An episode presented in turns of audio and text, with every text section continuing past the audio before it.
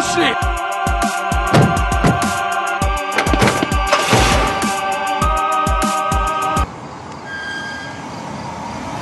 No bullshit.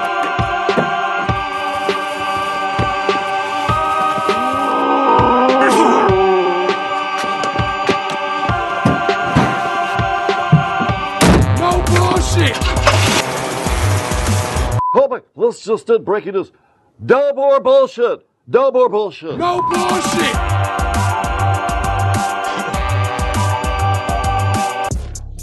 All right, all right. What's up, Mark? Karen? Red in the car. All right. Uh, December fourth, twenty twenty. No bullshit news hour. What do you say, Red? Share, share, share, share, share. Share, share. Like, share. like, and share. Like and share. Uh, this week, I just got a text from a woman, loves the show. Everybody out there, I see at the gas stations. It's, it's amazing to me. I love you too. This is the only place where you're getting some some news. Not commenting on the news, but what's in the news. The news as we see it. This week, what is the news? The economy, the election, and COVID. There is nothing else. And you want to know how deadly COVID is in Michigan, Mark? You want to know how deadly it is? How deadly? Yesterday, okay. yesterday, two-thirds of the deaths, more than one hundred people, died of COVID who were already dead. Oh, reclassifications? Reclassification. So how bad was it in the spring? What did they withhold? What kind of decisions are being made about our lives? Why is the data a pile of shit? Why do they treat us like children? It's all of our, all of our lives. This uh, this segment here, I'm I'm, I'm very happy. Uh, we have my favorite thistleass, Mark Blyth. Mark is the uh, William R. Rhodes Professor of International Economics at Brown University. He's the co-author of a new book, Angrynomics. Does that sound familiar to you out there? Are you angry? I am. Everyone is. Everybody's angry. Yeah. Right. Mad and, as hell. And scared. See that? Look at that. It's one hundred percent. The book's right on time. Uh, you can also see Mark on several, uh, hear him on several podcasts, and he's viewed by millions on YouTube. He gives lectures on YouTube. Wow. They're awesome. Here's a guy that understands the macro look at the world at a micro level. He's regular. Happy to have them on, but first let me just tell you about our friends at uh, Hall Financial. Rates are still at all-time lows. If your current mortgage is about three point five, you're screwing yourself. Get busy, right? Loosen up some cash. You could be saving money.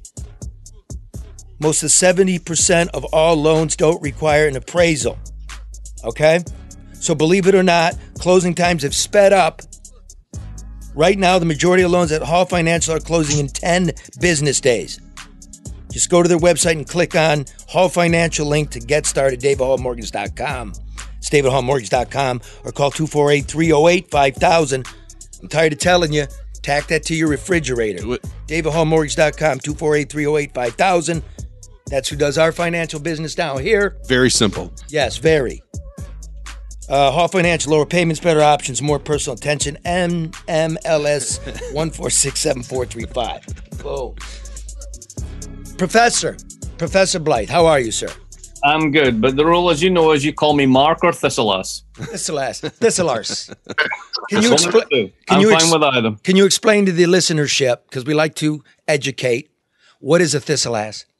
The national flower of my home country of Scotland is, of course, the thistle, and we are a huge pain in the ass. Hence, thistlears. All right, hey, thistlears, listen here. Uh, I wanted to get you out. First of all, you, you, you talk economics in regular people language. You're, you're a fun guy and an interesting guy and a, and a human being from the working class. I wanted to have you on desperately before Christmas because our bank accounts are dried up. There's no help on the horizon from Washington as we're speaking this morning. We we need more stimulus. Um, and I wanted you to talk about w- what, what the short term, the midterm, and the long term looks like. But as after I called you, I realized you have a new book out that you didn't tell me. It's called Angrynomics. I just got it. I just began it. Can you explain, please, to the vast audience, very important audience, the No Bullshit News Hour audience, what angry econo- Angrynomics is? Angrynomics is what happens when you live in a world where the economy doesn't work for the number majority of people who make up that economy, when basically it all goes to the top. when you know that you're working harder, you're working longer hours, you got less benefits, less protection. Every time you sign a new contract, it's worse. Somebody's making a fortune. You don't know who it is, but it isn't anyone you know. How about that? Wow. That's right. A good synopsis. So, it, but it, but it, it does work for some. Oh, yeah, of course it works for some. Think about this. Back in the day, thirty years ago, corporations paid about ten percent of the total tax take in the United States. You know how much they pay now? No. Much. Three. three percent? Yeah. So basically seven percent of the total tax take has disappeared. Now, where do you think that's going to go? Either you and I are going to pay a shit ton more taxes than we do. We've got our friend in the car there with cigarettes. How much did they cost thirty years ago? A buck? Uh, this tax. A buck, yeah. Yeah, you got it. one dollar twenty-five. Right, exactly. Not anymore. Nearly ten bucks for a pack, right? So yep. all that tax deficit is going to be shoved onto somebody else's shoulders, or you're on a big government deficit, which is what we've been doing.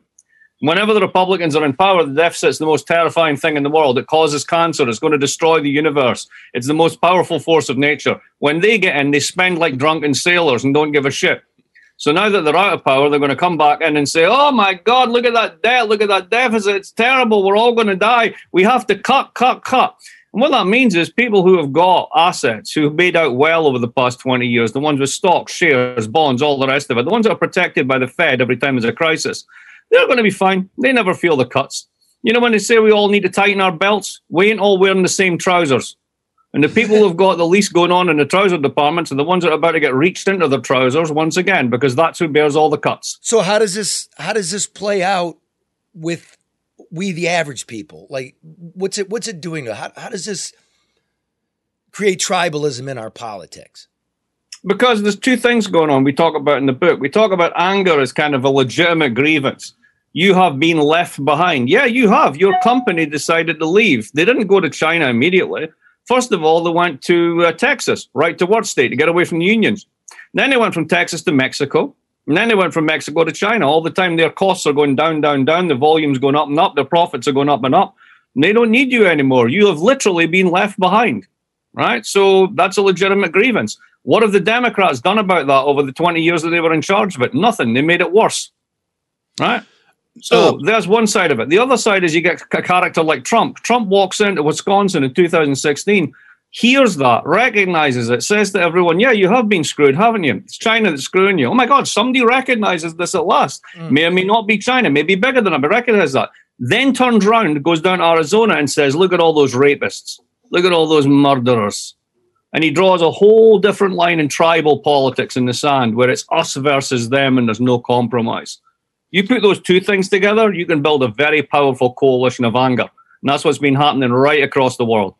And, and that kind of leads to, I, I would assume, nationalism, because you have this globalization. So is globalization reducing prices, um, making a world economy, does that, I mean, that leads to a lot of anger. There's a lot of anti-globalization out there. Is that a bad thing or is that a good thing? It's, it's, it, put it this way, it's a real thing, whether we evaluate it or not, right? If you walk into Walmart, stuff is cheap as shit, right? I mean, yeah. It's unbelievably cheap. Well, it needs to be because your wages have collapsed. Yeah, so, you know, I told my brother once, he goes, man, it's cheap at, at Walmart. And I go, yeah, and you better you better stuff your, your attic full of stuff because you're not going to be able to afford it in twenty years. And yeah, that- so I got one. I got one little chart that I can use to summarize everything I got a couple of weeks ago. You look at blue-collar wages in the United States, they are, if you adjust for inflation, they are less than where they were in nineteen seventy-three. Say it again, brother. Say it. Say it. Say that. Blue-collar wages, less than they were in nineteen seventy-three in real terms of the purchasing power they've got. And is this so hard? So let's, we, we talked about the right. Let's look at the left. They're going berserk, and I don't like what's going on there either. What do you, how do you explain Antifa, Black Lives Matter, uh, tearing up, Uh, looting, all of this? You, you know what I'm saying? Yeah, I know what you're saying. I think it's like hugely exaggerated, okay, to be perfectly honest. Okay. I don't know. I've never met an Antifa, and I live at Brown. Holy shit, if they're not here, I don't know where the hell they are. Oh, I've met many, so I don't mean it. I, I guess I think look, this is like a moral panic. This is like when everybody's afraid that everybody's going to kidnap everybody else's kids, and they're all going to be no, done. No, I, I guess let me let me rephrase it so we don't go off on it. There's there's a hard left blue collar element to this as well, who've been left behind and they're angry at the oligarchs.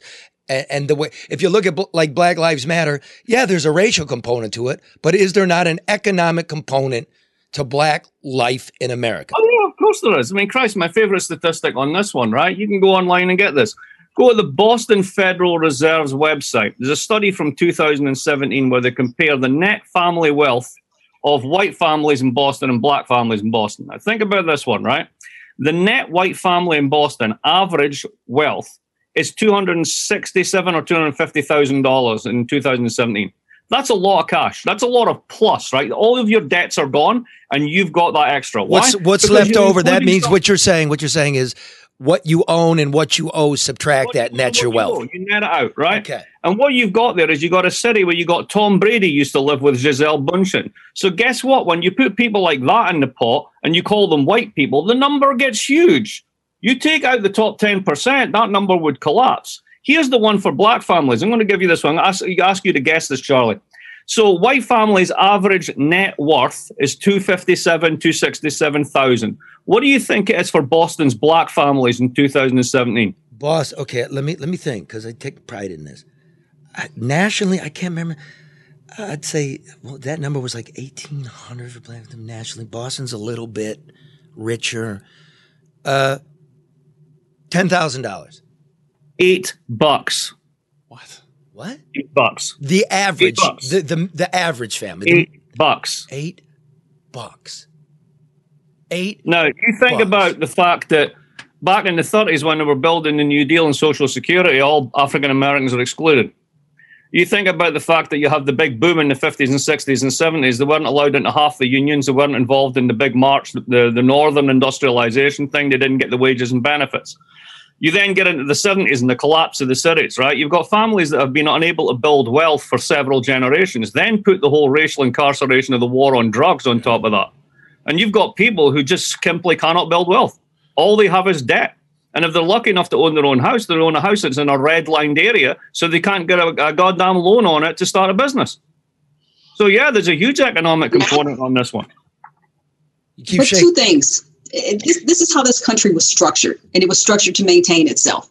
For as much uh, as we hear about, you know, the research, the outcomes, nothing ever changes. So we know these things, but what difference does it make? I think there's a difference between knowing and having people having people weaponized by it, and that's what I, what's what's happened in the summer. Is basically people said enough. You know, we're not going to ignore this any longer. This is not going away. This is basically a community that's mobilized in a way that hasn't been mobilized from the sixties. And let's remember what was achieved in the sixties, right? We actually got a substantive dent into Jim Crow politics in the South. We actually did manage to change a few things. And I think they're like, you know, we're on the same path this time round because this is not going away. It's an abomination. A country like this that I moved to thirty years ago that prides itself on basically opportunity systematically denies it to twelve percent of its population. That's just bullshit. It is just bullshit. And we cannot look at ourselves in the mirror in the twenty-first century, talk crap about China and everybody else in the world when we do that to ourselves. Do you have a second part, Karen? No, I'm okay. thinking. Go ahead. Okay, so so here's what I try to do because, you know, like my black brothers and sisters, my white brothers and sisters, my brown brothers and sisters, my red brothers and sisters, we're all kind of in the same boat. Yeah, and, it's and, class, and and we're we're being either dividing ourselves or somebody's manipulating. I look at it like like why do we also not like the media? Tell me what you think of this. When white people go to the state capital of Michigan, Lansing, to protest the fact that they're hungry, they're locked down, it doesn't seem fair, the checks haven't arrived. All the media gives me is the six knuckleheads with the long arms. Word. Okay. Two, Absolutely. two, when black people are trying to tell you we're feeling the same thing, alls we get is guys throwing uh, garbage cans through windows and taking sneakers when the vast majority of us don't have Absolutely. it. Absolutely. There's a complete, what, what would we call this? Uh, a selective view? Oh, yeah, absolutely. Because they know who their base is. They're no different from politicians. They're pandering to their base and they're playing to the base. Ask me, that, ask yourself the next question. Who is the media base in the African-American community? There isn't one. There is no network, not even B E T, that depends upon them. So they're simply there to be abused. They're simply cannon fodder for the reports. Nobody's going to turn around on, turn around on the Hamptons and do some serious bullshit about them because that's where the money is. I tell you, there's no doubt that's... That's true. I guess I'd like to tell the audience, you know, you can either be part of that elite or you can be part of the people. And I was in there. I saw them, and I, I, I fight with them. I don't. I, I like them. They're fun to drink with. But in the end, I'm with you, and it, it, it costs a lot, Mark, because there's good money to be made as at a puppy dog at the big boy's table. You think you're sitting there with them, but you're just waiting for a scrap. And it's obvious. It's obvious what's going on in the world. This isn't just America, is it? No, it's the whole. It's exactly the whole world. You got people complaining about the same stuff in Chile. You got people talking about it in Israel. The only time Israel's ever mentioned here is because of the Arab conflict, is because of Trump's relationship with Netanyahu. There's been a huge middle class and working class revolt going on there for almost a decade now about the cost of living, the lack of affordable housing, and the breakdown of the welfare state. Sound familiar? Same shit, different smell everywhere. So who should we be angry at, and where do people turn their anger? The first thing to do is recognize when you're being manipulated. This right. is not about immigration. This is not about divide and conquer politics and of ourselves. Wrapping yourself in the flag ain't going to pay for the next meal. That's just a diversion to keep things as they are. But isn't that human nature to kind of uh, find people like yourself and bear down and fight? Yeah, but look at the way that we've done it. We weaponize this, weaponize this with digital media. We have Facebook. We have a world in which you get a dopamine burst every time somebody agrees with you, and you feel pain when somebody disagrees with you. But it's, and real, we, it's we've rolled that out across our communities, and we wonder why we can't talk to each other anymore. And, and, and, and, and we also can't give give credit when when when ideas work right. or are good on the yeah. like. If you want to, I've I've crossed the border. I've I've been with the Sinaloa cartel. I covered the border for the New York Times and for Fox. The wall doesn't work. But what did work, what, what Trump did effectively, was create a partnership with the Mexican government to get things in order on your side. That's smart. I'm going to give him the credit. Why My can't- favorite, you'll know this. You'll know this from covering the border. My favorite one for that is it's the same families that operate the border posts on either side of the border towns. Mm-hmm. Right? I mean, it's completely porous. It's like me and my cousin Dave. We're the border. I mean, come on, seriously. Dave, you mean David? David, or Hon- yeah, exactly. Fucking this'll ass, man. Okay, so Mark, I want to ask you this. I, I know you've got a little COVID situation in your household, and I could talk to you for hours. Um, there's no money. There's no stimulus. Christmas is coming. What's it look like in the short term? What's what's your prediction of of life in America, and in the long term? I think. Uh, are we going to start seeing property defaults and derivatives based off of real estate? Are we going to see a cascade coming? No, because the Democrats are back in charge, and they basically will play along with the Fed, and the Fed has gone, whoo! And that means that they can keep propping up markets for the twenty percent who have eighty percent of everything. So that's going to continue. That's fine. Here's two ways, two things that I read last week, and they're simultaneously true, right? Guy in London who does economic research sends me this data and this graph, and it basically says there's going to be a huge boom in America because the savings rate is higher than it's been for thirty years because people have saved all this money from COVID. So I got the data and broke it down and went, that's only true above the fiftieth percentile. You actually need to have money in order to save from it. If you don't have money, which is half of America, then you're in this shitter and this is meaningless. And he wrote back to me and said, yeah, but if they've no money, they don't spend anyway, so they don't matter. Wow. The people who don't matter are the ones who were going to feel it because they're the ones who always feel it. Now, there is a possibility you will get some kind of, and I hate calling it stimulus, it's insurance money. This is what it is. It's basically insurance to stop it getting worse. There'll be some kind of insurance payment out of Congress. It will happen before Christmas. I'm pretty sure of that. Because it's in everybody's interest to do it. And now that the, the Republicans basically are less f- afraid of Mango Unchained, then uh, they're able to back away from it. So, you know, you might get something there. But essentially, it's the people who don't matter that bear the brunt. It always is. They don't have any savings to fall back on. They haven't accumulated any. But would you tell the the, the, the the people that don't think they matter, or the people on the lower end of the socioeconomic continuum, when they hear this, what do you tell them? Like, what do you say to them to to to, to not make them feel less important he's or a, less relevant in this equation? Karen, he's a professor at an Ivy League university. He doesn't talk to regular people. Oh, that's bullshit. How dare you? You don't know I'm right here. Talk he's still, to me. He's still Scottish. You know who, my, know who my fishing buddies are for a start. So anyway, uh, what do you do? What you do is you basically you call out the fact that they are being called that. You point out to them that, you know, there's a whole bunch of people who think that you don't matter. They don't treat you as your fellow citizen. They don't regard you as their equal. They think that you're some kind of social problem to be managed, to be nudged into better behavior. They don't see you as an equal. And the first thing they should do is demand that equality, demand the rights as a citizen, and not shrink away from it, and stop voting for the same parties that let you down time and time and time again. Get in there and change them, and stop falling for the bullshit. Nicely said. Let's, let's, wow. let's, let's recap. One half of this country, one out of two people, person right next to you basically, doesn't have anything, nothing in the bank. Eight dollars. Yep. I got eight fucking dollars. That's me. That's, That's me. Th- that is red. That's red. I got eight dollars. Okay. The, the long-term help's not coming. For the ultra-wealthy who own the big financial instruments, et cetera, the, the Federal Reserve, the national, the national bank is going to buy that debt up to make sure that the very wealthy don't collapse. Is or what- at least they will promise they will do it, which does the same thing. You don't sell your insurance policy unless you think the company's bust.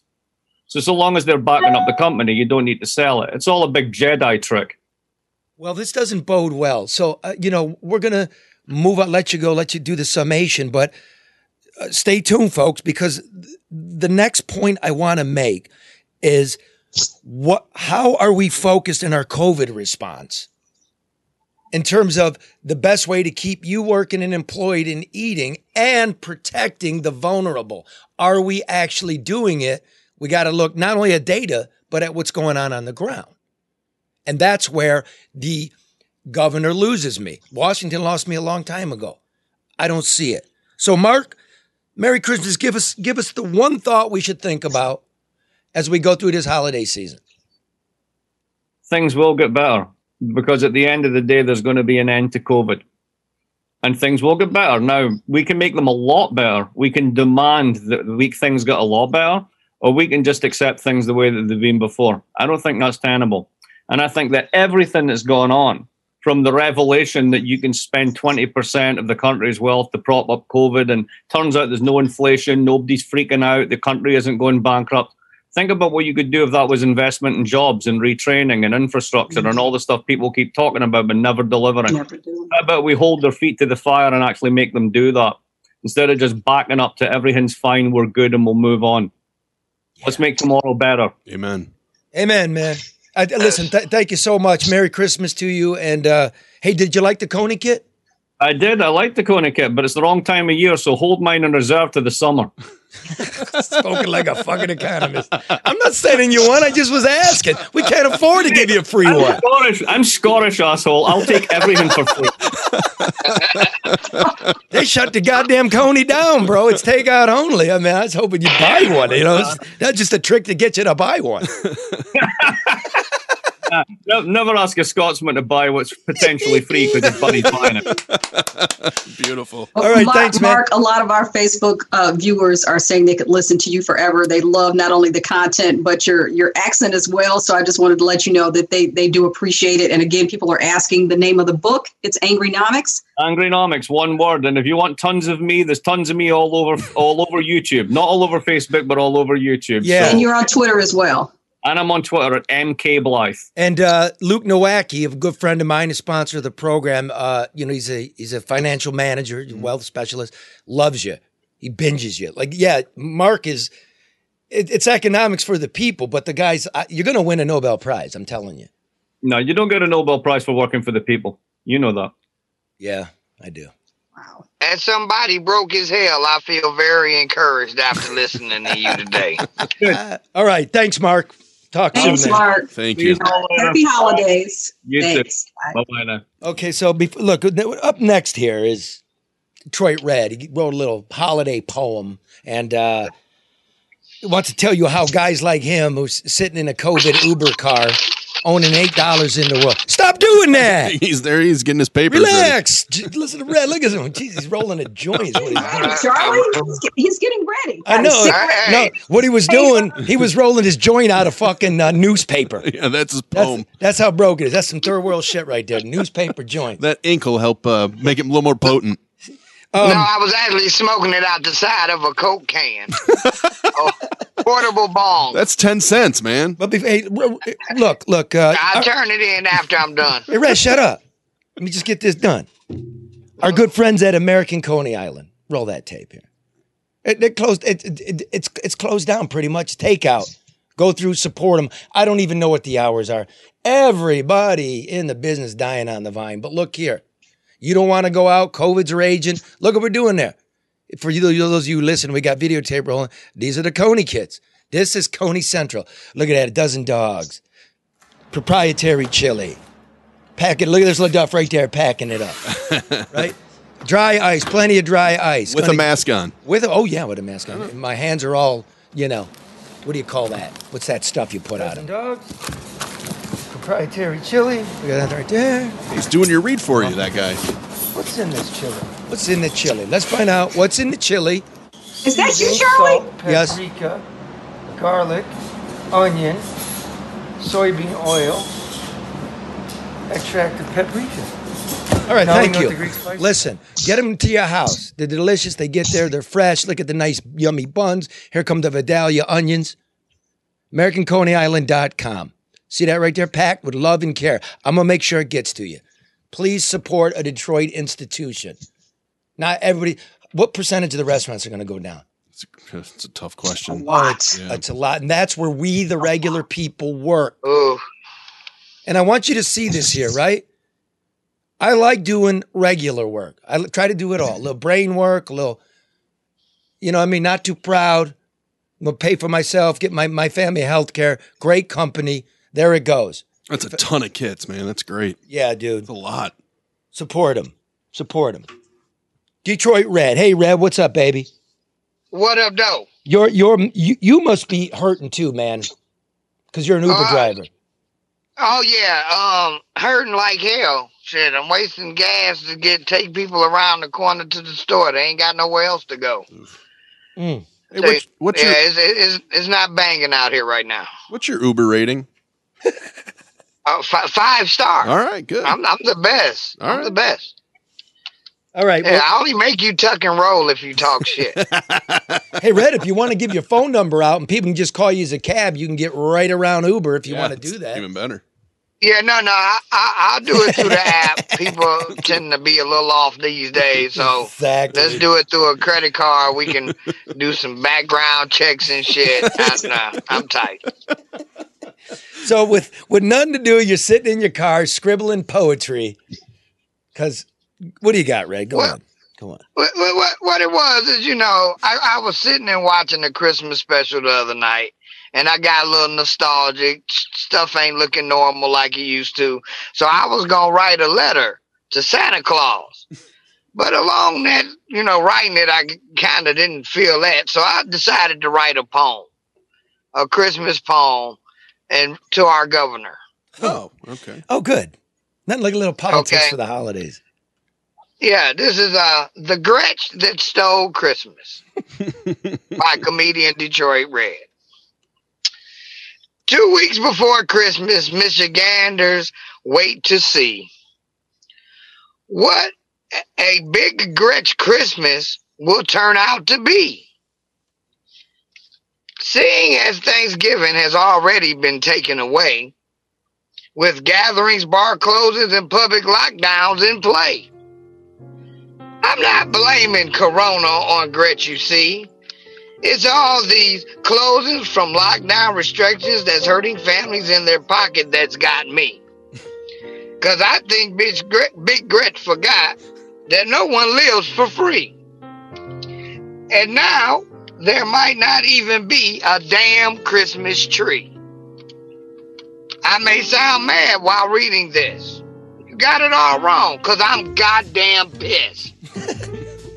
Because of Corona, Big Gretch and her crew, no job, no money, this Christmas I don't know what to do. Well, I've sat here and griped long enough. I know it's been a year. For many, everybody has been rough. Hoping and praying they'll have enough. Big Gretch, you're not totally to blame, but your Corona management is fucking lame. I'm finished. I'm done. No way to make Christmas dough. Only left with one thing to do. Hit the corner and become a Christmas hoe. Because of Gretch, I am fucking po. Out of Gretch Stole Christmas by comedian Detroit Red. Deuces. Parts I didn't that was wanna... classic. That's that is a classic. There's parts I didn't want to laugh at, but this is like it was, N- it was sad and funny. This is N P R. Yeah, we had an economist on. No, yeah, we had an economist on. And the fucking oh boy, David really... Sedaris over here. The ghost of wow. David Sedaris. This is the two-bit N P R. But a hell of a lot more fun. Red, Red, I want to miss, wish yes. you Merry Christmas, brother. Uh, thank you. Merry Christmas to everybody. Hey, look, y'all, it's, it's tight out here, so you're going to have to get your hustle caps on. Got any suggestions? Yo, I, How? Yeah, what do you suggest? Well, I, I comprise the small list of hustles because everybody don't have schools, you know, skills and everything. Oh, he's got an extra so, bit here. Oh, okay, good. Yeah, well, all right. Uh, another, N P R another wouldn't, but we here. will. Yeah, go ahead. List, list the side hustles. You got the good old faithful. You can sell some ass. Um, but social media is not hard to do. Low management, and you can be your own pimp. Work your own hours. Be your own boss. I mean, that's one thing to do. Gonna write that uh, down. Then you always got sell some drugs. Now, kids, I don't condone drug use, but hell, somebody gotta sell them for somebody to buy them. So why not go ahead and make your Christmas tree and holiday look nice?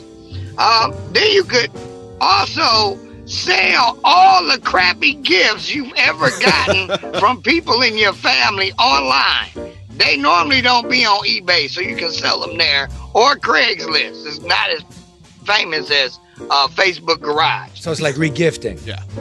Yeah, re- no, well, it's no, you're, you're reselling, yeah, so it's more it like gift boosting. Right. Okay, then here go one that'll help out the city of Detroit, as well as put a little extra cash in your pocket, okay? You can go cut down all the wood in the abandoned lots and fields in Detroit and bundle it up and sell it for firewood. That's outside the box. I like that one. That's not bad. Yeah. Just make sure it doesn't hey. have creosote. It's a little more work. Make, make sure it's not on Hans Farms. They look like abandoned lots, but they're supposed to be tree. De- uh, well, it's Karen, a little East Side actually, reference. I was going to suggest go there first. It right? makes it a lot easier to get to trees a lot quicker. Plus, on top of that, they ain't even trees. They just tall-ass bushes. They've been growing for ten years, and they're tall-ass bushes. That's the sorriest fucking forest of trees I've ever seen. This is true. They don't seem to have ever grown. Stick them in the ground. It's a land grab, Charlie. You know that. But go ahead. Go ahead, Rick. And last but not least, an old-time hustle.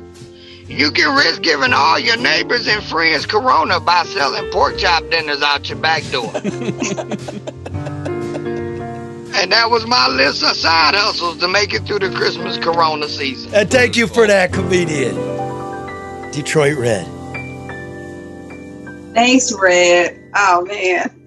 I try my best. Red was brought to you by Luke Nowacki, who once reminded you that overreaction is not a strategy. Luke was supposed to be calling in. He, uh, I always had trouble with Luke. Uh, markets are open. He's a busy guy. I know, that's the thing. But but he started wanking out, like just like uh, on the election returns. Oh, really? He, he bombarded me with all kinds of stuff from uh, Pennsylvania. But that's what I like about him. He'll ask questions. Uh, you know what? I'm being dead serious. Absolutely. Yeah. You know, and um, and that's the thing. That this next piece, it was he called me up, and we're both a little depressed. Mm-hmm. We're men of action. We like being out there. We like people. So there was a chance for he and I, and we ran COVID data. I know, folks. I was done with the nursing homes.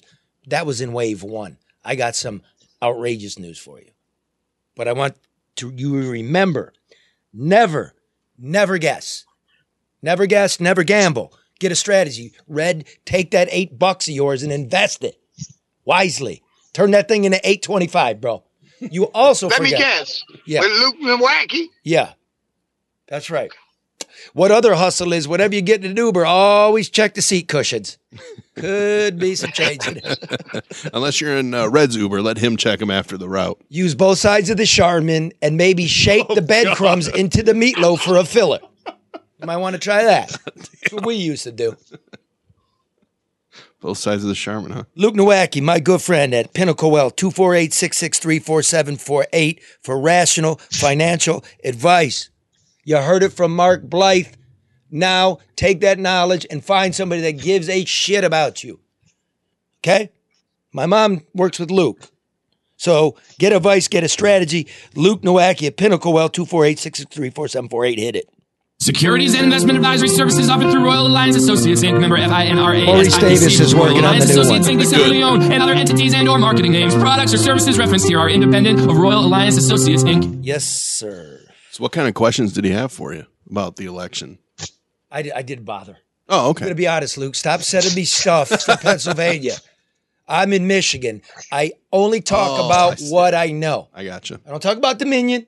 I don't talk about software. I talk about Cobo Hall and what went down. We'll get to that in a minute because mm-hmm. we all know, what's her name? Melissa Carone. Yeah, this uh, week's star. The whistle drinker, is that what they're calling her on? They right? are calling her that, yeah. The star of the Rudy Giuliani testimony in front of the state legislature. Yep. She and I went back and forth a couple weeks I ago. I cannot wait to hear it. On, on, on Twitter. But you haven't told me. I, w- I didn't want to hear it until you did the show. But before that, let me just quickly tell you what's going on with COVID and the reaction and and the restaurants. And I don't understand the data, folks. I'm a middle of the road guy. Some stuff you like that I say if it fits what you want. And st- sometimes you hate it because it doesn't fit what you want. But I'm always going to tell you the facts. Here are the facts. You know how you get drowned, Karen, with the COVID data every day and it's yeah. meaningless? It's absolutely meaningless. Look. The overwhelming majority of deaths right now are coming from nursing homes and long-term care facilities, period. Full stop. I, uh, Luke and I ran the data. I'm just going to do this for you, folks. I, I'm going to. It might be a little bit boring, but I want you to know where it comes from. So we went like this. We went from last Sunday, Monday, Tuesday, Wednesday, Thursday, Friday, Saturday. Last Monday and uh, Sunday. There were sixty-five total deaths. On Tuesday, there were one hundred forty-five deaths, but fifty-one of those deaths were from vital record searches, meaning they happened sometime in the past, mm. right? From COVID.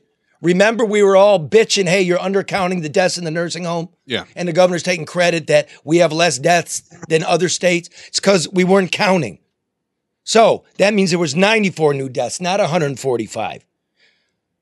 Then there were seventy-three all new deaths. Then there were one hundred seventy-two deaths, and one hundred eight of those were old deaths. Mm-hmm. So people that are dead are dying of COVID, and they're counting it and not really doing the math. And then finally, on Saturday, we had one hundred three deaths, and seventy were from those vital records. Long story short, there were three hundred twenty-nine new deaths. And at least two hundred four of those came from the nursing homes and the homes for the aged and the adult foster cares. That's over sixty percent. It's probably near seventy.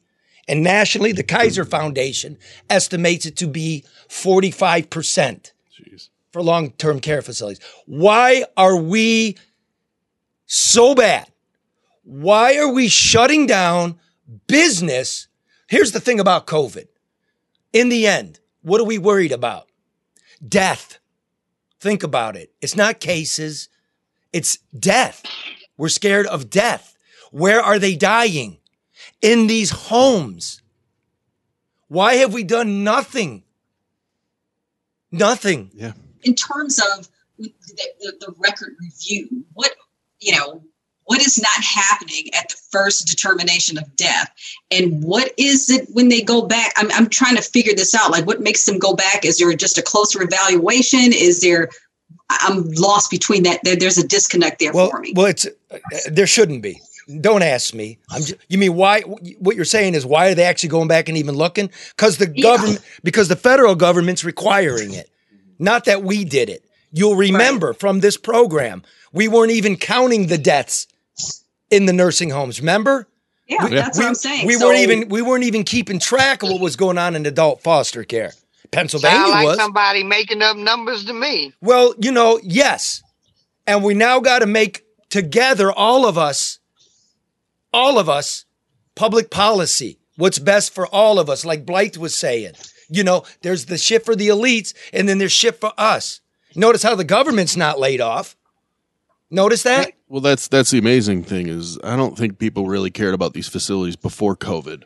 And so it's a little hard to make them care now. And we'll get yeah, to what, that. What happened to the to the to the uh, to the salary cuts that were supposed to have taken place at the city and the state level? Uh, were they ever were they ever implemented? Did they expire? I, I, I, drop, drop in the bucket. Be, before we did, yeah, that, you, you should have talked to me before the show so we'd have an answer for that.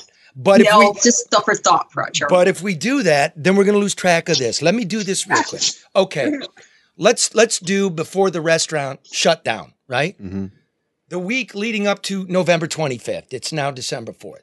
Okay, the outbreaks. Okay, the ongoing outbreaks, the clusters of people. That's two or more that are unrelated. Yeah. So me and you. Right? This would be an outbreak. We both get if you it. You got me and someone else. That's an outbreak. Yeah. Two people, that's an outbreak. But they don't tell you how many people. I'm, I was always surprised by that, yeah. Per outbreak. Per they, outbreak. They give you yep. incidents of outbreaks. So let's Partic- say this. Particularly in the schools, both high school and college. That they do. Okay. They do it now for the nursing homes and all the long-term care facilities and the schools and colleges. What, what do you got? But you got to dig it up. Okay. So there was basically a thousand cases statewide. Outbreaks. Yes. Okay. Outbreaks. forty-one were at forty. Let's just round. forty were in the bars and forty were in the universities and colleges. So the same, right? Mm-hmm. Okay. So how many in the bars? Two? Four? A thousand? Do we know? They don't tell well, us. It's not going to be a thousand, but yeah. It's not going to be a thousand. Yeah. Okay. There was a, at Michigan State, there was one cluster, just one. Guess how many people were in that cluster? Oh, boy, I have no idea. two thousand eighty-six. Oh, Jesus Christ. Okay. One third of all the clusters, of all the clusters, are in the old folks' homes. Yeah. But how many people is that? That's about thirteen hundred people. So one third of the outbreaks, like three hundred twenty-nine out of one thousand. Mm-hmm. That's one third. But only four percent of actual people caught it there. And that's where they're all dying. Do you is, you follow me, Karen and, and Red? Yeah, they're following you. I so, got you. Yeah. So why are you treating us like children? Why is it, why do I got to dig through this? Of those cases, uh, vital record searches, what was their age? What was their race? What was the date of their death? And where did they live? Why can't we have, I asked for that. I can't get that. This is some state secret. Do they give numbers for private gathering outbreaks, like just parties at a yeah, house? They do that. They, they do do that? They, okay. do, they do that. They do it for, for jails and prisons. Yeah, well, well, yeah. Okay, so you have an outbreak. It's the like Saint Louis Macomb. Correctional yeah. Facility. How many people is that? Yeah. Okay, here's what, I, here's what I got last night, folks. This is an E R nurse, I know. Okay? I'm not going to tell you where, because for obvious reasons. People are bitter, and they're looking to hurt each other, anybody telling truth. Hear me, all of us, left, right, middle, black, white, male, female, together. Here, this is truth. This is a friend of mine. This is truth. This past weekend at the hospital, we noticed an interesting pattern. Residents from a certain nursing home were rolling in from E M S, one after the other, all afternoon and into the evening on Saturday. They were all COVID positive, but asymptomatic, so no symptoms. Me and my coworkers were asking if they had any breathing difficulty, chest pain, stomach pain, et cetera, to which they all said no, and their vitals were normal. The attending E R doctor assessed them, and when they weren't in any imminent danger, they were discharged uh, back to the nursing home to quarantine there. Well, the registered nurse called the nursing home to let them know the patient was coming back, and they refused to take them back due to COVID. The R N told them they had to, and they, the nursing home staff said they were well within their rights. It was then figured out they were testing all residents, and whoever was positive, they int- uh, intended to just dump them at the hospital and wash their hands clean of them permanently. Jeez. When I called and spoke to Adult Protective Services, they told me they would start a report, but the nursing homes were allowed to reject taking a patient back if they had COVID. So that's a fun little quirk in the law. I guess uh, the powers that be at the hospital are handling it, and it has moved up the chain from Adult Protective Services to the feds because Adult Protective Services has no authorities in the nursing homes. They don't? None? They don't have authority at all? Well, ain't that what Adult Protective yeah. Services is really for? Okay, to well, protect the adults? Exactly. It seems so okay. simple, Red. Continue. Well, let, let's do this, though. Let's do this. We remember what we said. There, there's two things going on here. My little note here. Remember, we didn't want positive people returning to the nursing homes, right? Remember? Yeah. Okay. So step one in this investigation, did this nursing home sign up, right, recently to have COVID, a COVID dedicated ward in which they would be rewarded monetarily for having it? Do they? I, I tried to look it up this morning. I can't tell. I asked for a list. You'll remember yeah. a couple weeks ago, I didn't get one. So number two, if they did not sign up, they can't handle it, which would be legitimate, I say. Um, then what was the protocol to deal with these population? Yeah. Like the nursing home fines, why don't we just go dump them on the hospital? To which we're all being thrown into a panic that the hospitals are overflowing. People don't want to go to a hospital and, right now. And yeah. the most vulnerable population, the ones that are dying, are being thrown into an emergency room where you're going. And is this, was this the plan? Are we actually looking at the plan? Did not, did not Lucido, the legislature, in a bipartisan manner, pass such a bill asking for dedicated facilities that the governor vetoed. Yeah. Now, we're spending so, billions. I know I know restaurateurs that would pay a ten percent COVID tax on their income to be allowed to stay open to protect the vulnerable. Yeah, have that money go straight there. Uh, maybe maybe I'm Pollyannish. I'm just surprised that a, a long-term care facility would make a decision not that is in the best interest of the patient. Say it again? So well, you, you would think that they would make a decision that would be in the best interest of the patient. Like, in other words, if the hospital's done with them, you would bring them back for your to be under your care. Huh. That's but, interesting. But it's really never about the patient, is it? Because, because I've never been. No, unfortunately. So, I, I mean, I'm sure. Where do the people go after that? I mean, they can't stay in the hospital for the, fourteen the hospitals, days. The hospital's looking for placement. Do you want to go pick them up, Red? Take them home? I'm gonna, I mean, hey, they asymptomatic, I guess. Oh. Well, here, let me. I, I looked up this nursing home. Off. This nursing this nursing home's notorious. Okay, thirty percent of short stay residents. Uh, who were re- rehospitalized after being in this home was thirty percent. The national average is twenty percent. Rehospitalized? Yeah. They went back. Oh, boy. Okay. Right. Okay. The percentage of these short-term residents, right, who've had an outpatient emergency visit while being there is fourteen percent. The national average is ten percent. These are COVID-related ones or just all? Of all. Oh, this, okay. Th- right? This, this was before COVID. This was. Oh, pre-COVID. Okay. Yeah. I'm sorry. The percentage of these residents who got antipsychotic medicine for the first time in their lives what? was nine percent, and the national average is one point eight percent. Doping them up. Wow. Yep. Now, I'm talking to my folks. I'm, I'm going to I'm gonna move into an old folks home then. I, I, I, I hope this works out. I am going to be in those nursing homes next week. What are you doing, Darryl? I, I, I can't reveal it, so we can't be found out. But okay.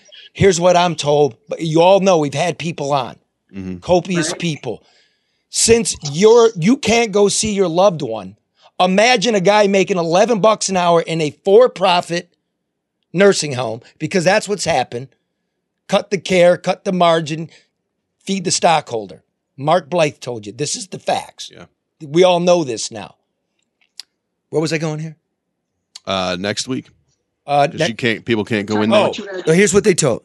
That you can't. Think of the night shift. Guy making eleven bucks an hour. Yes. Don't got his P P E. As the A A R P is telling us, there's no P P E and not enough staff. The staff's just locking grandpa in the room. He ain't going in there. And grandpa's in his shitty diaper And I've got photographs. I've got, you know, people telling yeah. me, directors, these places, the bed sores, the rotting flesh. What the fuck is going on? This, these are facts. And if you don't believe me, I'm going in. And my daughter gave me permission because she's frightened as hell. Good. Because somebody's got to. Because I'm with you. And I, COVID is real, man. Mm-hmm. Right, Red? Right, All Karen? Day long. Right? It's real, man. Those hospitals are getting full. We don't have a targeted response. I am shocked. It sounds like we didn't have any kind of response before COVID. And, right. And, if the Adult Protective Service can't go where the most adults need protecting, and they got to wait on the feds, what's getting done? I mean, basically, they just caught thrown to the wayside, I would waiting for somebody to get around to them. And collecting money and yeah. and and pushing pushing people through like it is an assembly line. Right. Remember, again, sixty-two percent of all the deaths, it's like the crime numbers we do. We're tracking murder and shootings, right? I don't care about B and E. That's not the measure. The measure of COVID are, are the deaths. Where are they? They're at least sixty-two percent. Not even all these facilities are reporting as they're required to. The nursing homes in Detroit, the Detroit Health Department gives you one number, and the state gives you num- another number for the same facility. Let me tell you why it's important again. It's your economic well-being. It's the mental well-being of your child who's locked at home. We shit the bed. I am upset about it. If we have all the bureaucrats and the media outreach people for the Department of Licensing, we, we don't need you working that. Why don't you take on ten, ten adults and keep track of them? Something. Yeah, I would think that would be severely underfunded as well. You think? It's just bullshit. It's I'm not buying bullshit. it. No. I'm not buying it. Oh, oh, and, and the jails. Oh, yeah. Sheriff Benny Napoleon is on a ventilator. Wayne County Sheriff Benny, you, you remember how much in the first wave I was covering the county jail. Yeah. It's the sheriff now. And I wish you good luck, sir, and a Merry Christmas. I do. Godspeed. I told you. Now they're holding press conferences yesterday. Look at all we did. You, you, I know. Give me numbers. Yeah. And um, then the Macomb County Jail has a pretty big outbreak as well. Yes. And that and that's just regarding the inmates, not the correction officers. That gotta, well, you you got to remember, Wayne County is, you know, they, they've been impacted. They've lost, you know, uh, a deputy, uh, Donna yeah. Faye. I mean, so they've been negatively impacted over time. It's it's it's a hot spot. I mean, they're in, I guess it's a culmination of wherever there's a large group of people. But between there, the jails and the nursing homes, there's something that, you know, Charlie's been talking about since the outbreak. Those are both, they both continue to be hot spots. Fix the shit. Speaking of which, hey, we second. sold all of them out. Remember the fix the shit t-shirts right there. There's mine. One. I still don't what? have a shirt. You don't? Well, Karen, because you no. wouldn't wear it. Maybe. So guess what That's we not real. No, guess what we did. Guess what, what we're doing. Mark, put it up on the on the monitor. Karen, since we sold out, we got new ones. We got what does fix, it say? We got fix the shit. Uh-huh. We've got fix it. Okay. So you might not want to be wearing shit out. And then we've got fix the sh asterisked. Fix the sh. Yeah. See? I, I curse every now and then. I need a real one that says everything. You want the bad one. You want the bad I want to go one. rogue out here and put the S H I T on my on my chest. I want to see. I believe it when I see exactly. it, Exactly. I believe it when I see it. The challenge has okay. been proposed. Here's the challenge. Go ahead and spell it, Karen. Just just spell it. S H I T. And what's that say? You know what it says, Charlie. But yet she wants a shirt that says it. You can't even say the word. That's why she wants a shirt, so she doesn't have to say I, it. Yeah, then, I, then I can just say, hey, what is this? Mm. I just point to it. Oh, wow. But, but she feels it. Yeah. So you go Feel to the, the drew and mike store dot com and every nickel that goes over cost goes to help young people of our choice, like Jordan, Jordan. Ruffin. Yeah. Right? Yep. Any feedback on Jordan? Is he uh, how's he enjoying that Lincoln? Dude, we went we work? went driving and yeah. we went on, you know, went on the because he's getting ready for his driving test. Yeah. Went on the freeway for the first oh, time. No.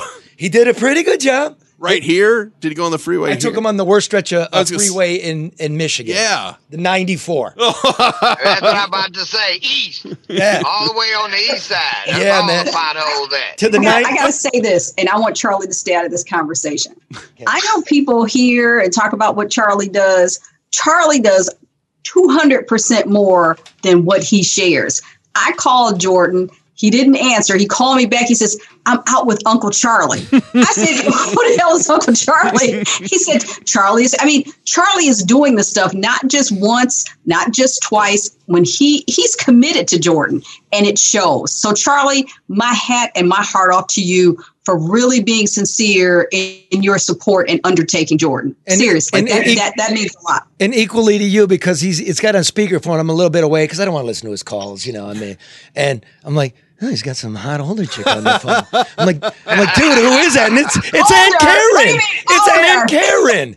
It's Aunt Karen. Unbelievable. He called you a cougar, Karen. Yeah. Karen.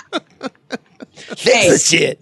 We made a commitment to make sure that, you know, sometimes, you know, pe- people always think they can give somebody five dollars or ten dollars or whatever, and that it makes a difference.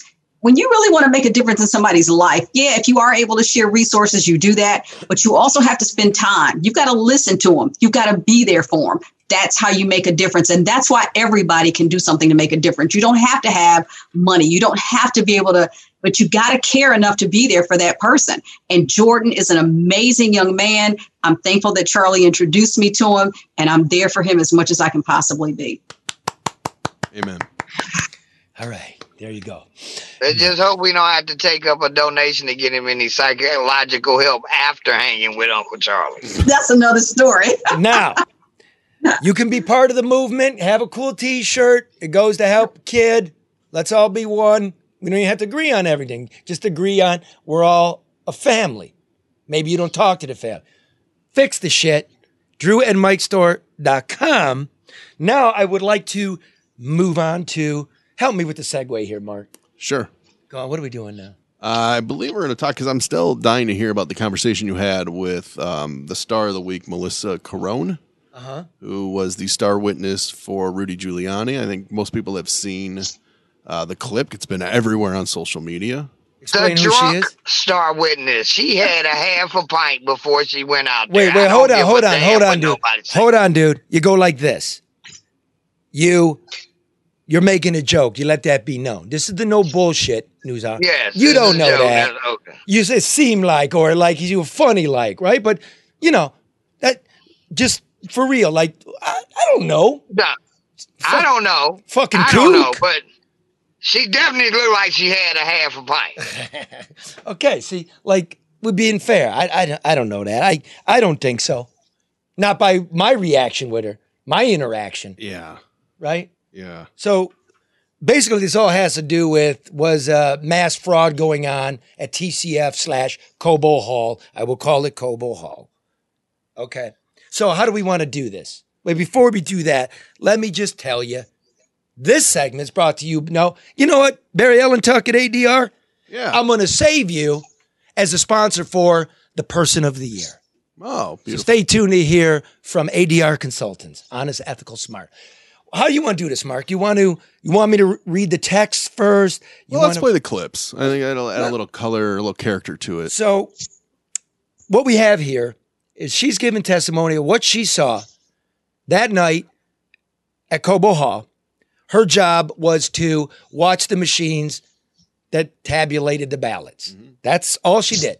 She's there to watch the machines. When she says poll book, she means this.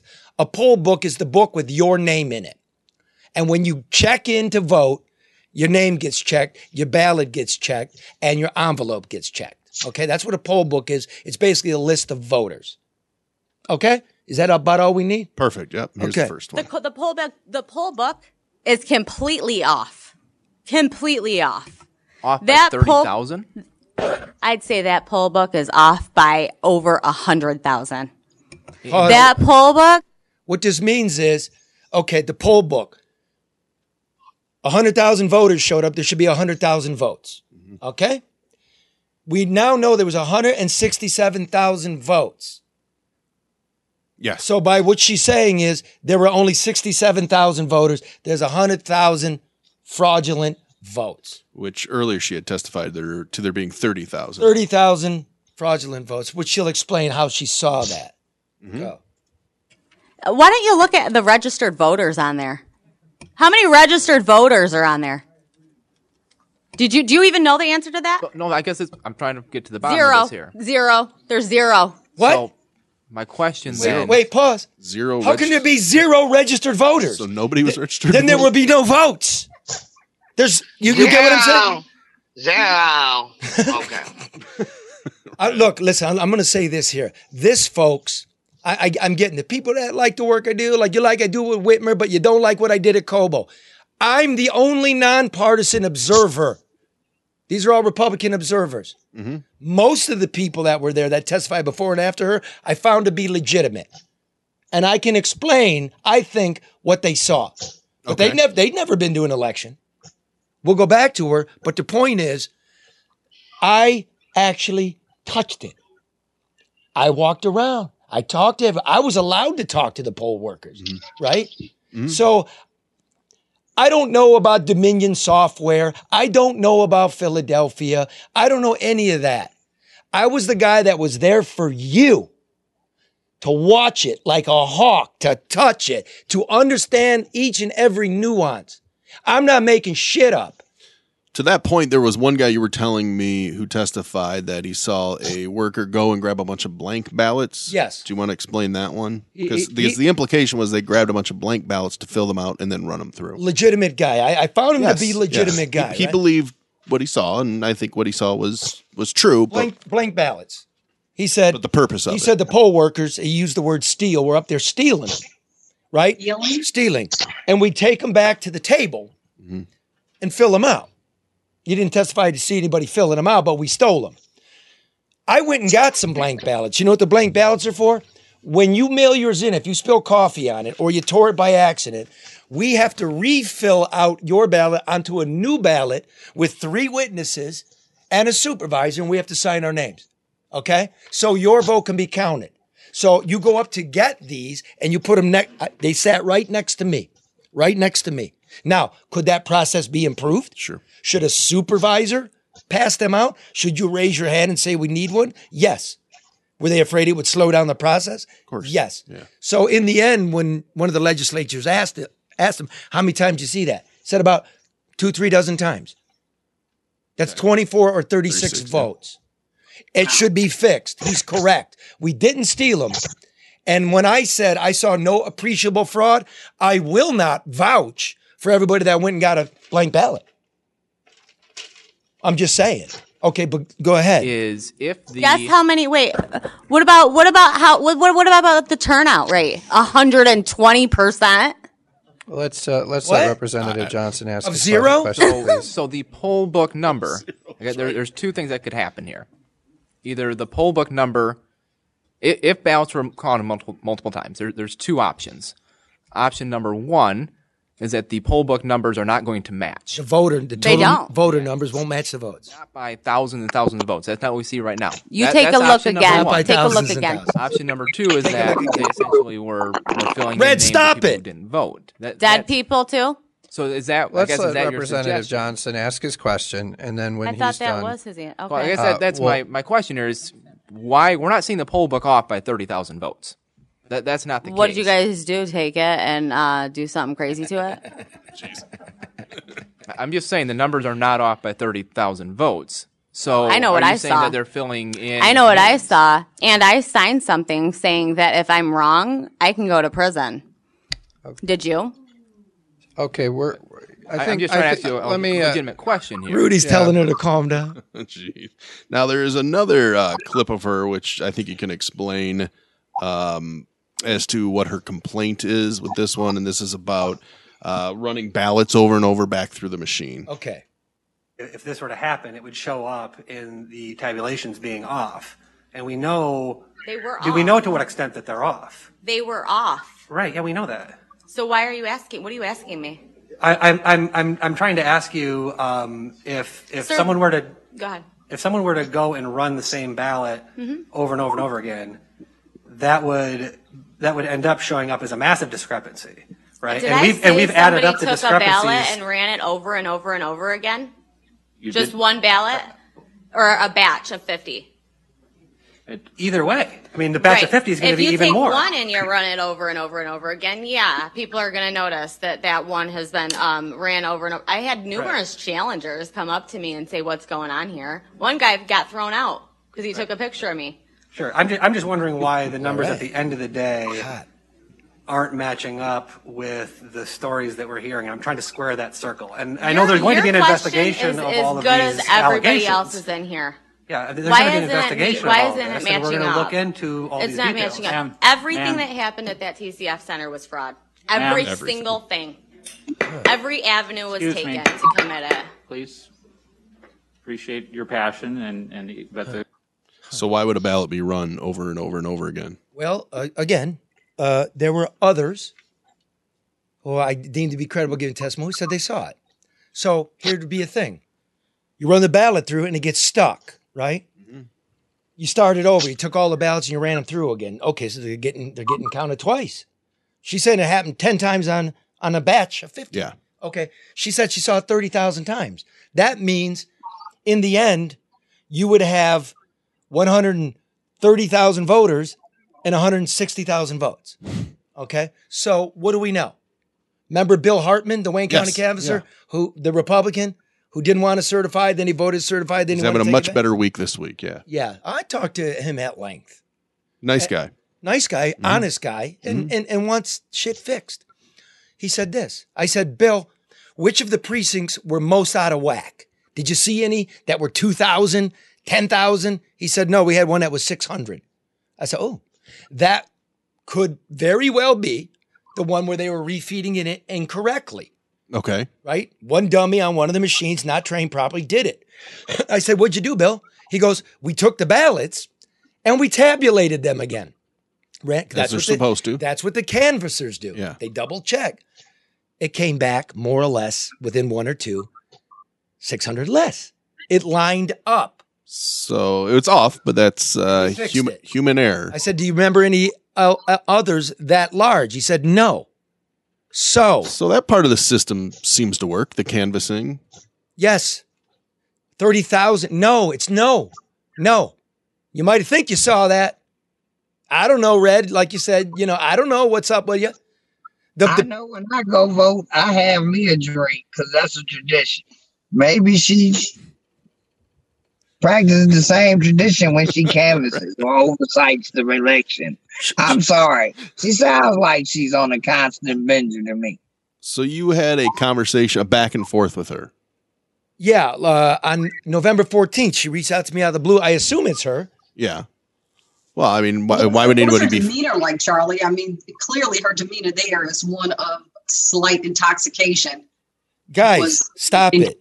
There? Yeah, just stop it, guys. Stop that. You know, I don't want to, I don't want to go there.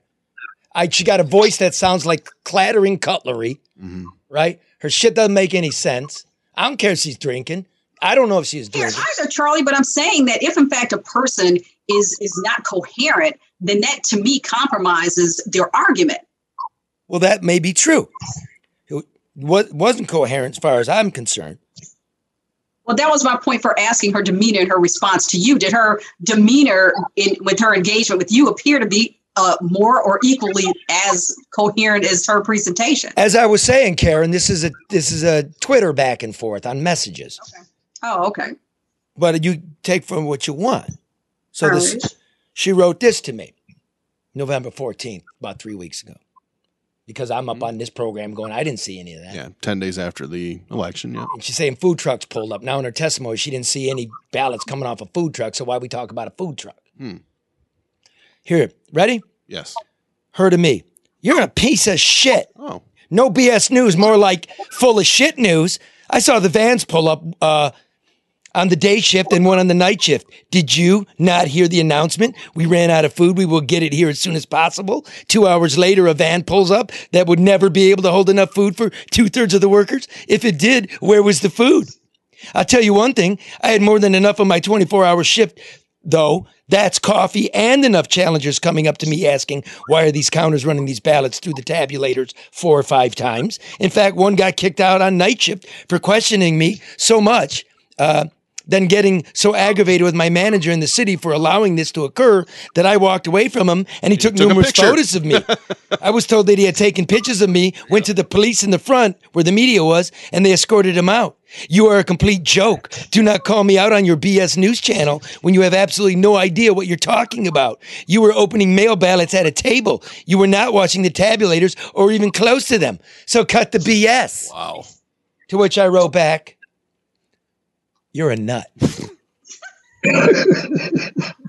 How did that go over? Any? To which she wrote back, she sent me a video of Giuliani okay. talking about her testimony, and he's got a Trump tan. Yeah. He got a flaming orange yeah, Trump right, tan. Yeah, right around the face. Yeah, it was weird. So Is then she grouping? writes this.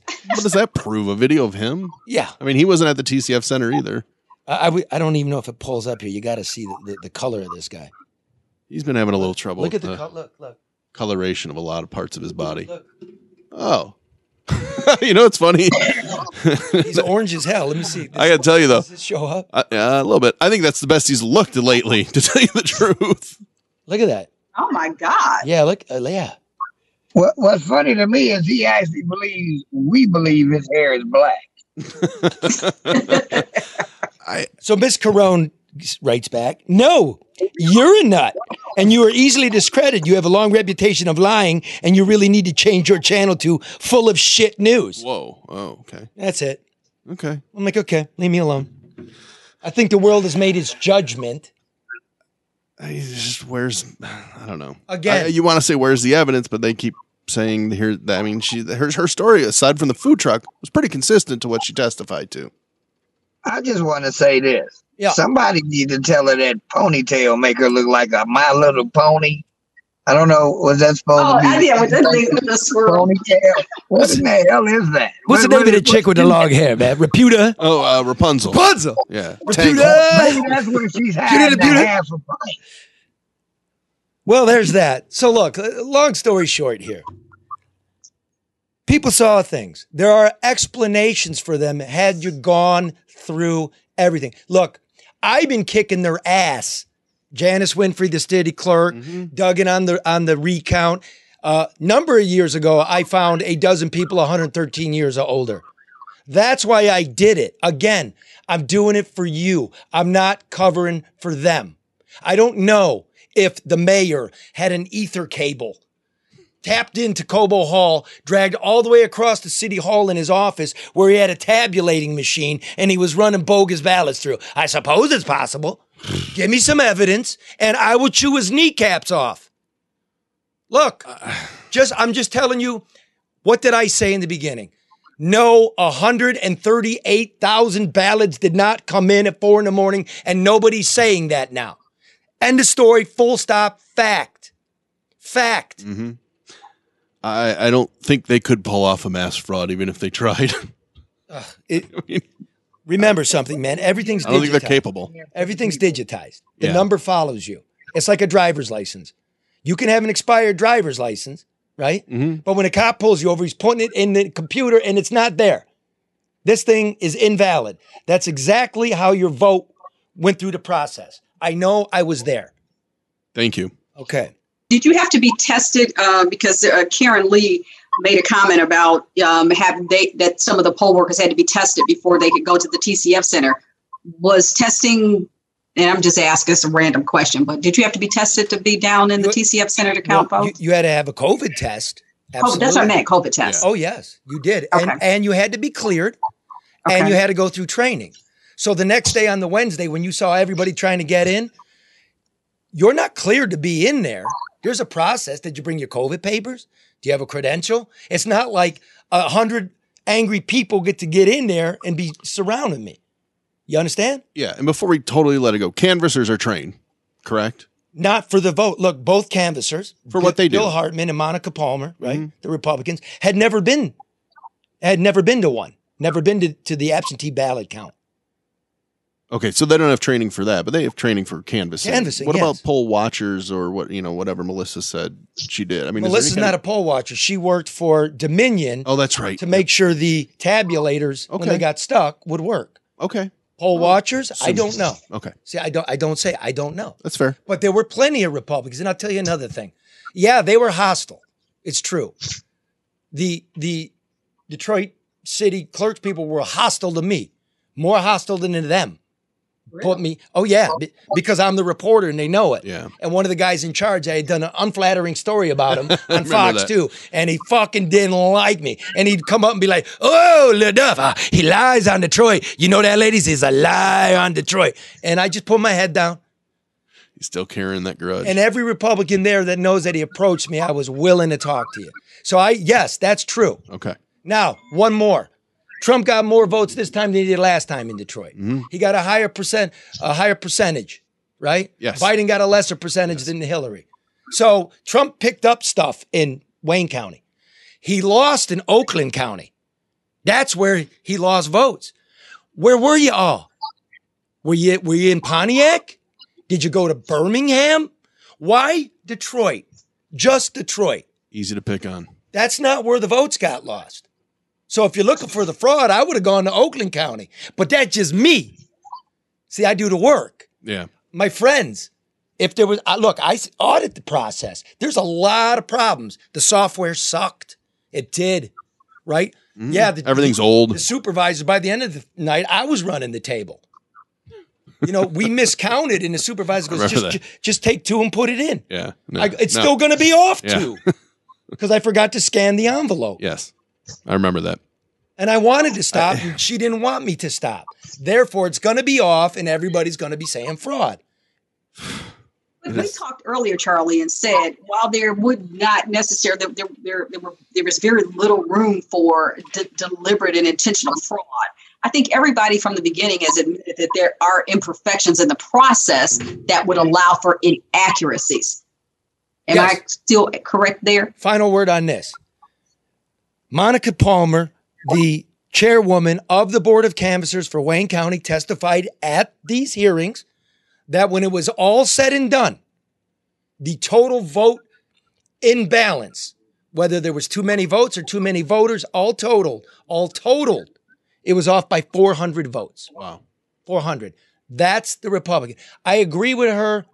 I agree with people. We got to perfect this because this is the way we're doing it now. And I'm the one... You're the one this program read. We found dead voters. It was true. We don't give them a break. We held Benson's feet to the fire. Why are there five hundred thousand people not eligible on the rolls? Why did the woman that lived in my home twenty-three years ago keep getting solicitation in my house? You guys remember. Yeah. We are for you. That's what I saw. And I'm I'm not, the, the only one whacked out one was Oh, Melissa here in terms of credibility, in my estimation. Yeah. The other people, I get it, and, and we could sit down and, and discuss it. And they're right. It should be fixed. And conservative people, if you want this shit to be real for real voter I D, then we need a national I D card. Are you willing to do a national I D card? Do you want not illegal labor, undocumented immigrants working here? Then we should put biometrics in the card. Do you want to give biometrics to the federal government? No. These, these are the solutions. So we have to ask ourselves, yeah. is this good enough? How far you want to go with it? It's a great question. I think we're headed that way, actually, with this vaccine, to be honest. But that's another topic. For, for, I'm not taking no vaccine. I'm going to do it like the video games. I'm going to wait on everybody else's video game to blow up. And then I'm going to go get my vaccine because I know it'll be safe. All right. That's great, Red. So let's see. Red says today, I ain't getting no vaccine, and hey, kids, sell dope.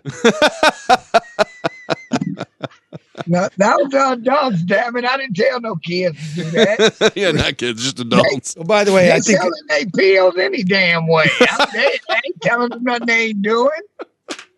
Like what kind, Red? I'm just asking out of curiosity. I mean, I, I don't pills. know, Karen. I don't buy. I don't smoke weed. I'm Mark asking for a friend. For all those who can't see Red, he's reporting live from his apartment. which is a with Chevy which Cabriolet, wheel, I believe. Yeah. It's called a mobile home, Charlie. You know, Red used to live in Birmingham. Yeah. Yeah, and then the cops Maybe. made him move his car. Yeah. Oh, man. Oh, look at him. Oh. I'm about to move up to Richmond while you're talking. I'm going to move in Bloomfield Hill. While you're talking. It's a nice empty house with a long driveway. Looks pretty nice. Okay, look. Uh, before we get out of here, I, I, I want to I want to give you uh, the No Bullshit News Hours Person of the Year. Before we do, I want to let you know this is brought to you by A D R Consultants, right? If you're a construction outfit, and you're not sure what's going on, what the protocols are, A D R, right? How do you navigate the bureaucracy? How do you navigate thin receipts? Have them do it. You have A D R. How do you grow your company? How to keep the government out of your pockets? Have them do it. You call A D R. Consultants um, and experts in procurement, government compliance, information technology, and property management. Yes. Habitat for Humanity is a client. Wow. Right? Uh, Hamtramck's a client. You can be a client too. No job's too big, no job's too small. Get it done right, on time, on budget. Barry Ellentuck over at A D R Consultants, two four eight, three one eight, nine four two four. And don't forget Prop N's going through. So all you demolition companies, if you want somebody who knows, knows the lay of the land, A D R for your company, municipality, or law enforcement agency. Now, this was in the news. Time Magazine is asking you, ladies and gentlemen, to vote for Person of the Year. That's the person or groups of people who had the greatest influence on the events of the year, for better or worse. Should it be Donald J. Trump? He was everywhere, mm-hmm. on trial for high crimes and misdemeanors, tucked away at Walter Reed, battling COVID, in the White House bunker, calling the American election a fraud. Remember, you might love him, but you don't have to be likable to be Time's Person of the Year. For instance, past winners are Adolf Hitler, the Ayatollah Khomeini, Joseph Stalin, and Richard Nixon won the award twice. Wow. Yeah. Did you know that? I did not know they won I was it twice. Not gonna, I was not going to put that in. No? But I was like, hey, man. Fun little piece of trivia. Yeah, it's very interesting. Other nominees this year be, include... You got to be accurate, Charles.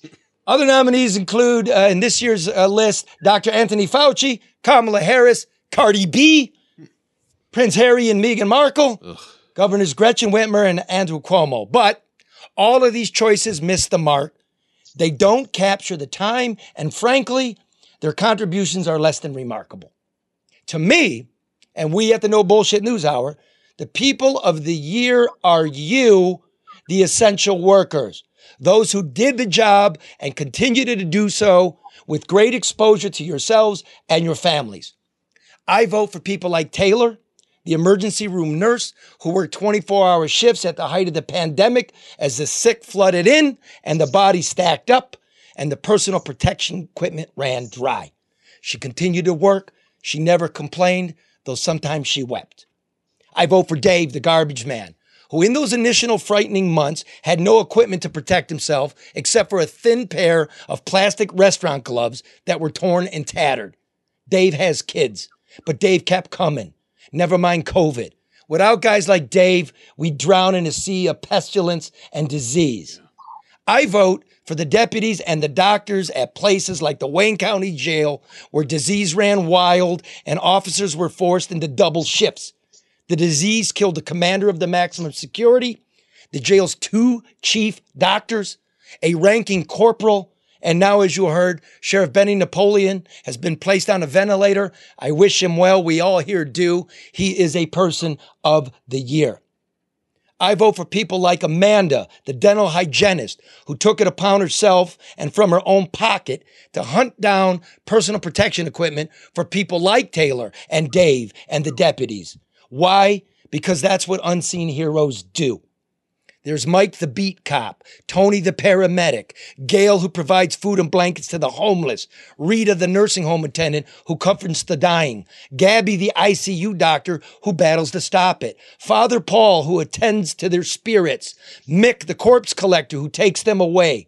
There's Dolores, the election night worker who made democracy go in the midst of a pandemic, the clerk at the pet food store who could have taken the fat unemployment check but decided to work. Yeah. Brian, the nursing home porter, who was let go a week before a raise in benefits would kick in. This was his reward for being a working class hero through the pandemic's first three months. There's the school teachers, the sewer workers. I don't know if the editors can see you from their New York office towers dressed in their brown loafers, but I can see you. We can see you, the real people, the working people, the people of twenty twenty. I give it to you. And I mean it. Amen. No. So many yeah. stories. I'm with you. Yeah, totally agree. You. We are not lost because of you. They did a hell of a lot more than those other people you named. I think so. Without a doubt. Somebody had to do it, man. You know, really. Everything so, would have stopped. Cold so, stop. So thank you. Yes. Stay together. Any, any, any, any thoughts on that, Karen, before we go? And just, you know, Charlie, I agree. I mean, we need to stop upholding people who pretend to do something and be something that they aren't, and look at the people closest to us that are making and bearing the most sacrifice and ultimately making the biggest difference. The people that we should be upholding and supporting are those closest to us, doing the, the quote unquote dirty work um, and, and carrying the burdens that others back away from. So I totally agree. Red? Hey, I totally agree. Without these people that's been out here putting their lives online, and risking their families in the process. They are the ones that's truly the heroes because they done kept going through the fire and they ain't stopped. So I totally agree. Mark? I second and third all of it, man. I mean, what's the big story of the, the year? It's COVID. And they kept working. I mean, imagine how everything would have just stopped completely. No truck drivers, you know, no grocery store workers. And the stories I, that... Again, there's a lot of people that can work from home, but there's a lot of people that can't and do and, and do it without bitching. And there's a lot of stories to be told. We didn't get to hear a lot of them, which doesn't mean they weren't there. Remember One Lung Fortuck? Yeah. Wandering around spreading COVID. He's, you know, he's, he's on the lam. It was two deputies that went to the woman's house that was afraid of him, picked him up yeah. and put him in a car with him. They never complain, but how often do you hear people complain about the fact that they have to work on Zoom every day from their from their home? That's a bitch, though. Oh, I'm well, not saying it isn't a bitch. People are saying postal workers, yes. moms and moms and dads that are at home now trying to help educate their oh. kids and navigate technology that they may not be familiar with. Tell me about so that. So just just in spite of the people that were mentioned, is not overlooking those who were not mentioned that are that, that should be included in that group. Oh, not at all. Come on, you you guys are right. It, uh, before we go, anybody else out there want to, you know, on social media? Through Karen, want to tell us who else? Yeah, they're saying postal workers, sure. you know, I mean, and we've said police officers. I mean, anybody. Firefighters. That, firefighters, E M Ts, um, you know, people at grocery stores, yeah. people that are at, at your corner stores where a, a lot of people have to do their shopping, people that are Uber drivers, uh, that are doing DoorDash, that are delivering food for people that so they don't have to come out. This list is very long.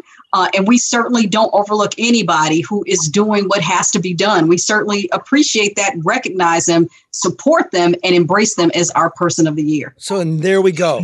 Look, all walks of life, all political persuasions, all races. When you look at it that way, we got more in common than not. Remember how we started the program. I, I'm not a divisive person, right? Mm-hmm. But there's something going wrong with the swells and the regular people. This isn't working. And it's like we don't have a voice. We get one stinking vote that gets challenged and it continues on. Now, having said that, try to love one another. And I love this tune, Jay Giles. This is this is for uh, Melissa. Melissa, it's for you, babe. Punzel. Well, hold on. This song has a little introduction to it. It ain't supposed to be sad, though you might feel it that way. It's a song about desperation. Every now and then we do get desperate. This is a song about L O V E, and if you abuse it, you're gonna lose it. And if you lose it, you're gonna abuse it. And if you abuse it, you ain't gonna be able to choose it, because you ain't gonna have it further on down the line. Things ain't gonna be so fine. You're gonna be sitting there on your little machine, trying to look and keep it clean. You're gonna be playing bingo all night, all alone. That's why you're sitting there by the telephone, and you know that she ain't going to call you. So you put on the T V and you're watching Johnny Carson segueing right into the Tomorrow Show, but that don't got to go, so you turn it off, you turn on the radio, the radio don't seem to get the click, so you say, hey man, I can't look at the split. You start to open up a little book and there's something there you got to overlook, and you say, baby, you know there's something on my mind. You say, baby, there's something on my mind. I know that you're home, and I know you ain't all alone. So you start walking over to a house. You get over to a house. You walk over to a door. You start pounding on the door. You say, open up the door, bitch. This is Woofa Goofa with the green teeth. And let me in. Well, she opens up the door, and then you just kind of walk up to her and say, baby. You look up way up at her green mascara, and you say, oh, my darling. You know, her and me was at the party as friends. Do not believe what they say. That's only gossip that they're telling you down the wisecracker line. You say, darling.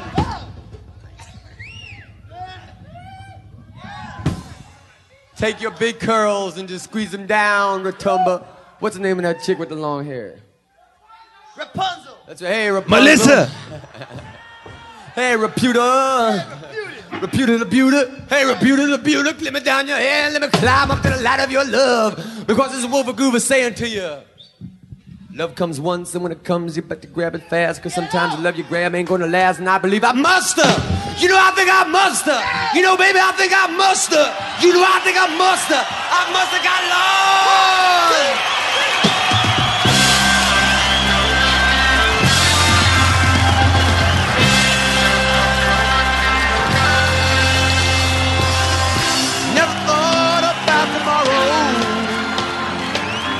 Seemed like a long time to come.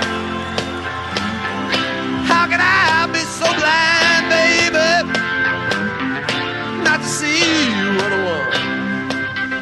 the wall? I let you slip on from me, baby. I let you walk on by. To the love you had for me, I refuse to love. I let it die. Must have got lost. Must have got lost. Must have got lost somewhere down the line. Must have got lost. Must have got lost. Give away the days you were mine. Don't know why I let you leave me, honey. I don't know. Say it's hard to see love is coming, baby.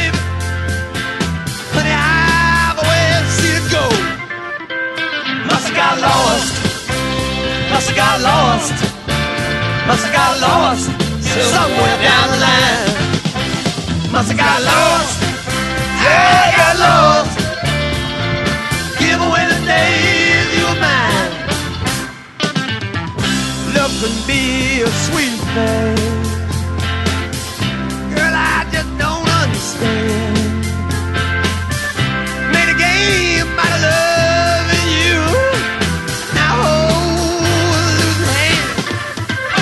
Must have got lost. Must have got lost. Must have got lost somewhere down the line. Must have got lost. Yeah, they got lost, girl. Give away the days of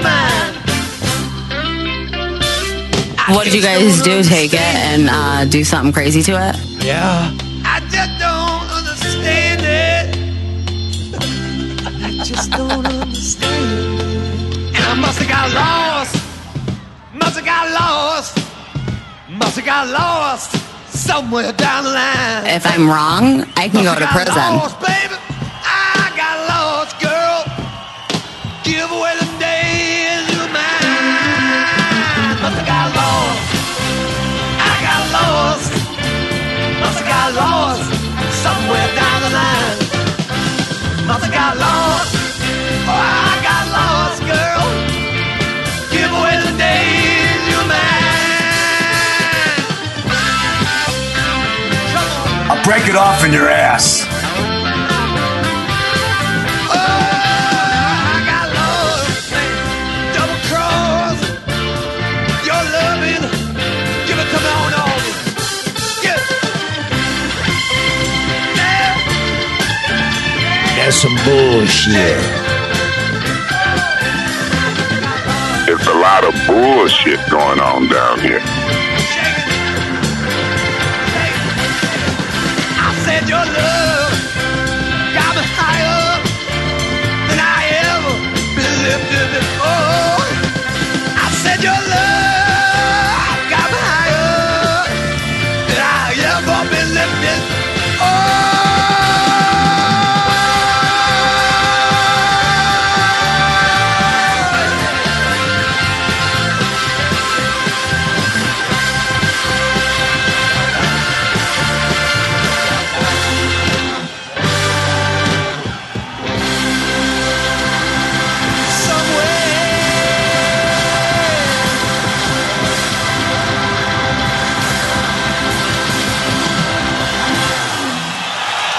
what you guys do, take it and uh, do something crazy to it?